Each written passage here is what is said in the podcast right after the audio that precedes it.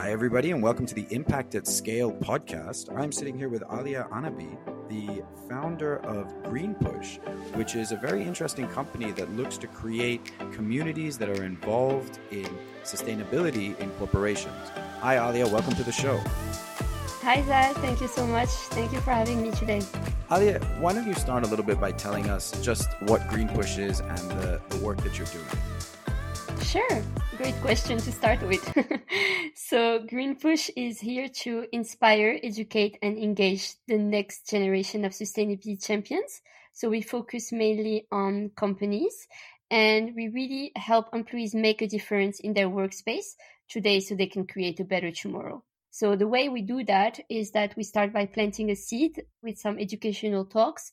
And then we have other programs called the Sprout and the Tree program. So aim here is to really help companies create their own green communities or squads or groups, but just to have the employees work together to build and build green actions and implement green actions in the office and drive sustainable change. I love that. I love the idea of creating communities within businesses that can impact change within those organizations.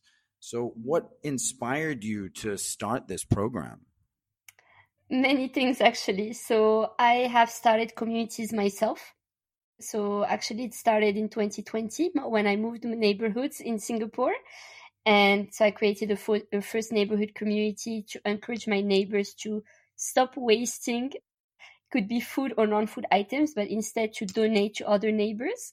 And then I could really see the change of behavior. So today it's been more than two years that the group has been created and you can really see the group being very active and the behaviors have changed because people are giving even extra i don't know salad or tomatoes they have at home when actually they don't need to do it but now they understand that they shouldn't waste anymore. And the other thing is that when you are within a community you tend to also be influenced by what others are doing. So if what's interesting is that when you have someone new joining the community, I always ask them to read the group description because I have only one rule is that there's no, if they cannot sell items because I want to keep the sharing spirit going. But actually, they even they just read the the group description, but they don't need me. They just see how others are doing, how others are donating, and then they tend to do the same. So it's just like now they don't need me as Alia telling them how to do it. So this was at the beginning, but now it's completely self-sufficient. They there's items being given almost on a daily basis, and today we have saved. There's more than 3,500 items that have been either saved from landfill, borrowed, or shared with with others. So yeah, so I really I really like this. So then when I left Singapore, I went actually to Bali at the beginning of this year and created sustainability because I also saw that was there was a lot of you know businesses doing amazing things and eco-conscious brands, but then I couldn't really find any people who was you know thinking the same as me, who was into sustainability and who had changed, who were themselves on their own journey. So I just decided to create also a community. Now we are more than 90 people and same it's about you know sharing events articles tips uh, so you can really see like a momentum when you put people together on a group and uh, and yeah it can uh, it can be very interesting tool to drive the change on the long run because now I'm not in Bali anymore. I'm not in Singapore, but the communities are still ongoing, so they don't need me. And I think it's just having that start.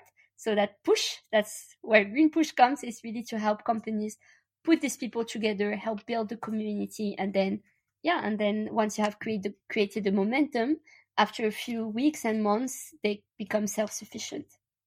So you have started effectively a very grassroots organization and, and what I envision to be real meaning behind the sharing economy. So what tell me uh, you you mentioned food. What are some of the other things that people are sharing on this platform? What are, what are the what are some of the what are the more interesting and unique things that people have put on there that that are being shared? Yeah, it can go from so many different things. At the beginning it started more with non-food items because this is something that I was pushing to convince people to be on the group and you know it's okay if you have I don't know a chair that you want to donate or it can be basically anything that you think you shouldn't have anymore in your household, but people tend to just think of the bins. So what happened is that when I went to the bins of my condo, I discovered so much items that shouldn't have been actually in the bins in the first place. So like things I don't know, like uh, carpets, really nice carpets, golf bags, yoga mats, microwaves. I mean, it was like crazy amounts of items that were like really treasures. So you know the saying, one man's trash is another person's treasure.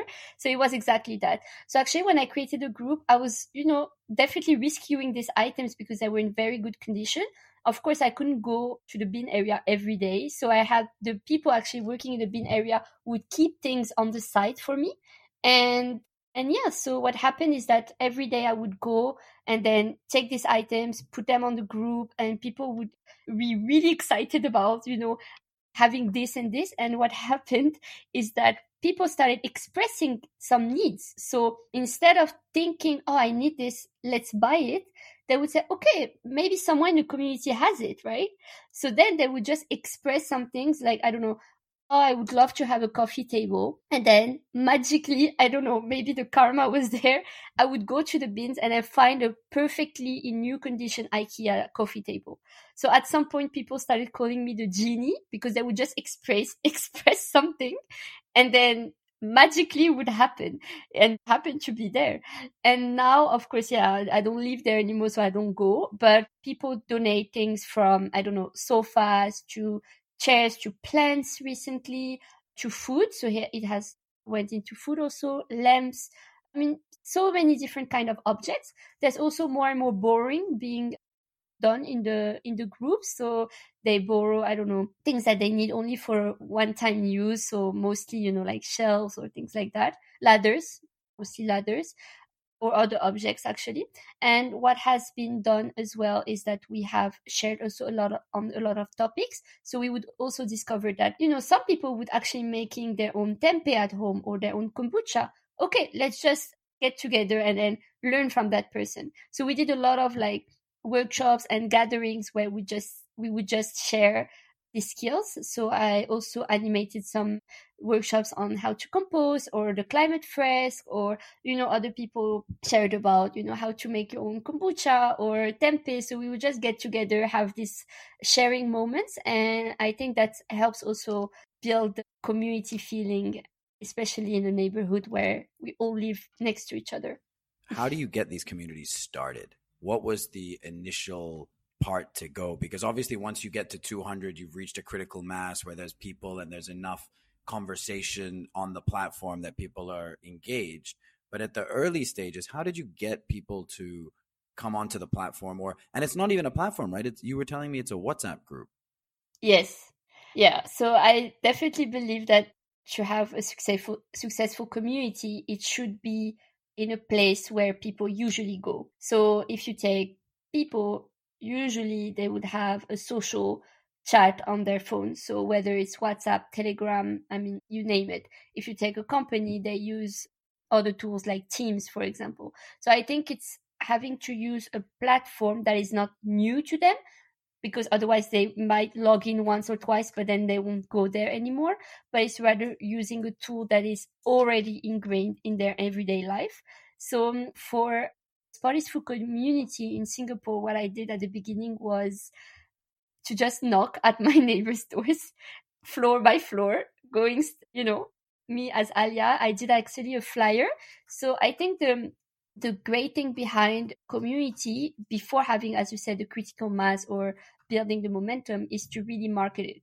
So I did a really nice flyer. I printed with a little text of why I was doing this with the logo, nice colors. So it was like it's already set up, you know. Even though the group at the beginning was only me, my boyfriend, and my next door neighbor, still it was there. It was already created, and so it was it was much easier for me to go knock on their door and be like, "Would you like to be part of that group?" You know, hey, I'm just I just moved in, so basically it was me going and knocking, and then I got like this, I got around 20 people. But what happened is that there was also word of mouth that works super well today. So when there's a new person coming in, people just reach out to me, say, Alia, can you please add this person? And that's it. And I'm just adding it. The other thing is that the only admin for all of my communities. So it's just for me to have uh, to know who is joining the group also and make sure that they are within that area or you know just to to keep a little bit selective also. And so people when they join in they're really happy to join you know oh thank you so much for adding me. It's not just like it has not come to them but it's more they want to join because they heard from someone they heard it from someone else. So once they mm-hmm. join they're so happy to join that you know actually they they know it's it's precious what they have. And also mm-hmm. at the beginning i i joined also another whatsapp group that we had in the neighborhood that was that was more general group and I also posted the link to the group there because I knew it was all neighbors saying that, you know, I had created this group to increase sharing amongst neighbors. And this is why I had created it. So I think the last thing when you create a community is that people need to know why they're joining. What's the purpose behind? Like, what is this group, you know, aligned with my values? Do they find it cool? Do they find it interesting? Are they curious? And then at the beginning, I was like, oh, why did this person leave the group? Like, I wouldn't understand. After a while, I understood that, yeah, of course, people either leave the neighborhood, so they're not, they no longer want to be part of it, and that's okay. But also, sometimes it's not also for everyone. Like, they join and maybe they're not that interested into picking up other items or donating, and it's fine as well. But I think it's giving that space to people but most importantly they need to understand why does this group exist in the first place I'll move on now to your latest venture, yeah. Green Push. What is the goal of of that company? What are you guys hoping to achieve with that? Very good question. So um, we definitely want to help companies build their own green communities because I really, really believe in the power of the snowball effect. So um, actually, I've I didn't think about it just like that. What happened is that when I created Green Push at the big, I mean, it was like a few months ago in April, I just wanted to continue what I was doing on the side, which was give educational talks and bring awareness, keep on spreading my knowledge. And of course, I don't have all the knowledge in the world, but I have always taken that positive approach to sustainability because, of course, the, the issue climate change is such a big topic people can often feel powerless, right? So my approach has always been to empower people and show them that as individuals, they have so much influence, they can do really a lot, and they can, you know, you you as one person can influence your own circles. And if you plant the seed in one people's head, then this person can also influence her own circle, right? So it's you have that kind of ripple effect, and I really, really strongly believe in that, and that's why I I believe in the power of communities, right? So at the end of the day, with Green Push, I keep on doing what I was doing, which is bring awareness. But then I started having this urge in me, like I felt like my mission was definitely not complete because I, I wouldn't see what what were people doing after the talks, you know? Because you give a talk, you kind of bringing the knowledge, you engage them, ask questions, make them think. Because definitely I'm not here to convince, I'm here to make people think, think about their own choices, individual actions, and really plant that seed coming from different angles. Because i really think that we all come come from a different angle when it comes to sustainability. So if you like there's an example i like to give. If you go to the supermarket and you see some veggies you know almost going to waste then you might you know Zal, you might buy them because you're against food waste and you know that there's a lot millions of people hundreds of millions of people being hungry every day and you don't want to participate in that. But me as Alia, I see them wrapped in plastic, so I might not buy them because I'm concerned about plastic pollution. So at the end of the day, there's no one solution fits all, but it's about understanding why we want to do better because we all have an impact on a daily basis because we all eat food every day, we drink water, we wear clothes, we take transportation, we are online all, almost all the time with our jobs. So we have a let's say a footprint on so many areas of our, of our lives but it's having you know better actions. So that's for me something that's really important the education part. But then i wanted to go further by helping people who want to do more actually do more. Because what i noticed is doing quite a lot of interviews in the past weeks with companies and people who were either part of green teams or not or were sustainability managers there's definitely one challenge that is how to change the mindsets of people. How do you can you really really drive behavior change within a company? Because oh, we have put the most amazing recycling bins, but people put but don't put the right things in the right place. So then the recycling rate is obviously low. So yes, it comes from education. You need to educate, but you also need to kind of nudge them. You need to influence them. And there are some techniques for that. We are every day influenced by these marketing techniques, influential techniques actually by, you know, brands pushing us to buy more and more and consume more. But we can also use these techniques to do better. So um, that's why I have, you know, thought of, okay, let's try to have this uh, long-term change by building the communities within companies and take the people who want to go further and create a first group that first momentum it can be two three four people but they are the ones who will be the, you know the driver of change because they they will have the space and opportunity to do more and bring more yeah. you said something so interesting there where you said you're not here to change people if i heard what your business does I would think that changing people's minds would be the primary goal of the business, mainly because those who already know that climate change is a problem, already believe in sustainability, they don't need to be convinced. It is the people that are skeptical, that may not care, that think that this is going to happen anyway. Maybe they are the ones that need to be convinced. So I'm just interested as to understand why you don't think you're going to be changing people's minds? Yeah, thank you for the question. So I don't know how I said it, but what actually the, the main thing for me is as Alia uh, or as Green Push, I'm not here to convince. I'm not here to say you should do this. Now, I'm here to make person think about her own choices, her own actions, what is this person doing on a daily basis. So, to give you an example, instead of saying to someone, Oh, you shouldn't eat meat, it's not good, it's not good for you, or it's not good for the planet, uh, you, did you know it destroys the soil, it destroys blah, blah. Okay, this we know.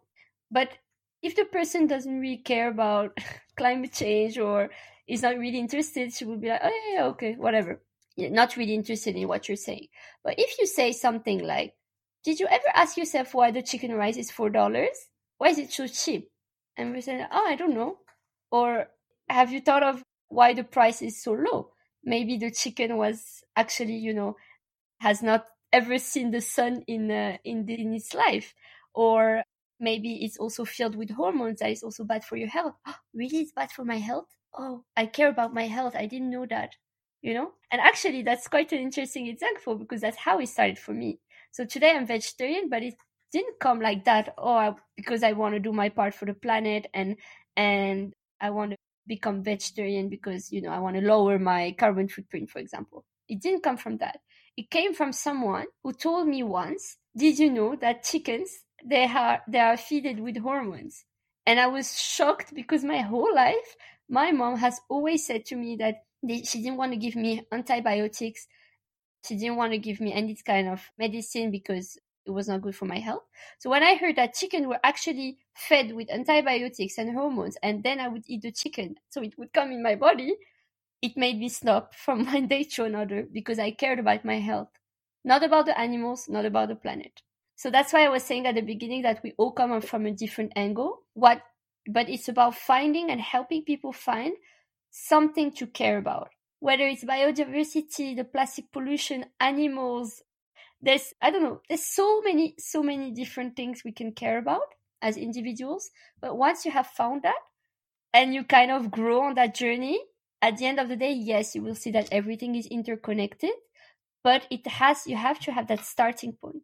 So that's why I'm saying I'm not here, here to convince. I'm not here saying to people, you shouldn't eat meat. This is what you shouldn't do. You shouldn't do this and this and this. I'm more here to ask the right questions to make people open their eyes and until they find a topic that is really like that really speaks to them. Because i don't know we are all different uh, some people because they are parents that might th- think about their children's health or other people they might think about you know they love animals so they will be more you know shocked to hear something about I don't know, for example, if you take the fashion industry and then they will be opened, they will open their eyes, they will have an awakening moment and then they will be more inclined to change. So I think it's more to bring people from different angles uh, to make them care and take action. It's so interesting you brought up chicken because uh, a few weeks ago I spoke to the CEO of TiNDLE Foods where they're making a plant-based chicken and he was telling me serious detail about what goes on with these chickens, you know, and he was saying how the way that we grow animals right now is so not natural that there's so much antibiotics, so many hormones that are pumped into it, into their feed. He actually gave me a very different angle, which is that chickens are 70% water. And in, you know, 50 years, probably sooner, water is going to be such a precious resource that can we be affording to waste it in this inefficient process to get food? And that's where these plant based replacements are really going to come in because they're going to require much less water. So that is interesting connection there. The other thing, so I know you've been you haven't been doing this a long time. Uh, you said you started in April. What has been the response from businesses when you when you talk to them and you want to approach them about starting a community in their organization? Yeah, actually, the response has been really really positive because I, I really took the time to understand the challenges behind. So what happened is that I understood that, you know, companies, they often set goals by, you know, 2030, we want to do this, we want to be carbon neutral. So they have their own teams, CSR teams, for example, working on this more on the company level. But often there's that gap within employees, you know, because they, they, some, in some sustainability strategies, employees and communities are one of the key pillars. So, of course, each company has different strategies and approach to the topic, and it's great because they there's a momentum they want to do something, but they often don't really know okay how to motivate them. Uh, you know, Alia, we are a sustainability manager, we are a small team, but how can we drive the change across that many number of people? So that's why I believe that my approach and and helping this company build their own internal communities can really work because I have seen other companies doing that and I've seen it work. But you also need, you don't need the first group only. You need to have a group that is willing to take small actions because for me, at the end of the day, small action plus, more action plus more action equals biggest change, bigger changes. And yeah, I read an article recently on Deloitte Insights saying there's a study confirming that. Other, I mean, also from the learning that I saw online and the people that I talked to, it's very interesting time to be doing this because actually there's a need for companies to to drive and change the behaviors of their own employees. So, what is what's something interesting that you've learned from the community building that you've done? Yeah, what I shared at the beginning, people are influenced by what other people are doing. So that's definitely why I believe in that snowball effect and the fact that, you know, once you have that group of people, you can have that collective intelligence as well. So community can also start with two people only. So what's interesting to mention is that in my previous work and the company I was working in Singapore, I was a sustainability champion with a dear ex-colleague of mine, who's a very good friend today. And we, because we were two, we were not afraid to do things, to propose ideas, to try to implement some actions also in the office. But we also knew that in order to influence other people and employees, we we had to yes educate them. So we did some talks within the company but we had to try to nudge them also like to influence them. So we knew some techniques. So for example when we implemented a compost we didn't start with something fancy and big. We started with a really really tiny container next to the coffee machine. It was very easy very obvious that it was there. And we explained to people that it was easier to throw the coffee grounds there than going to the regular bin because it was closer to the coffee machine. So we made the more sustainable choice and option so obvious and so easy that it was the default option for them almost, you know. So then we would see more and more people contributing to that small container of compost, adding more and more things until we even put a flyer to explain what they could put and what they couldn't put there. do these people cared about if the coffee grounds would be incinerated or actually composted? I don't think so. But they got influence into contributing to that action because it was really easy and it was a first step, you know. So if you multiply this by the number of employees, the number of days, you can think about also the big change that it comes at the end after even a few weeks or months. That's that's fantastic, Alia. Thank you so much for your time. I really have enjoyed speaking to you and, and understanding a little bit more about how you build communities. Thank you, Zal. Thank you for having me. Thank you. Bye.